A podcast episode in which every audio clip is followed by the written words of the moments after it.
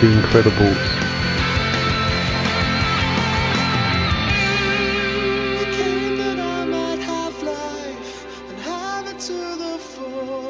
Hello, my name is Marijke. I'm 23 years old and I'm from the Netherlands. I grew up uh, as a child Protestant. Uh, my family raised me Protestant. And five years ago I became Catholic.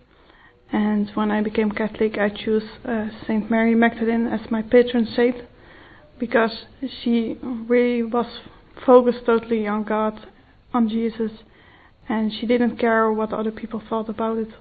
She just completely lived for Him. And she helped me to keep focused on, on Jesus and to completely live only for Him in my day to day life.